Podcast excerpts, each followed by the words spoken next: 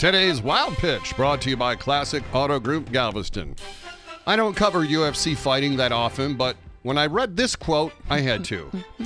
so I was going to train today, but I ripped my nutsack in half. That's a Facebook post by UFC featherweight Bryce Mitchell.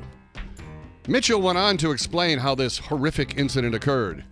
He was doing some woodwork and was, quote, holding a board over my head with a drill in my pants. I was sizing up the board and the drill went off and tangled my nuts up in it. Oh, ow. Yeah, I know. I don't even have any, and that hurts. Why do I just have the image of when you twist a balloon and you're trying to make a, an animal? Right. Just Franks and beans. how exactly was the drill in his pants? I don't mean like a gun shoved down in the front of your trousers, Right.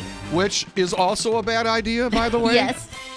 Not sure what kind of tools he owns, but he may have to switch to Snap-on. That's today's Wild pitch.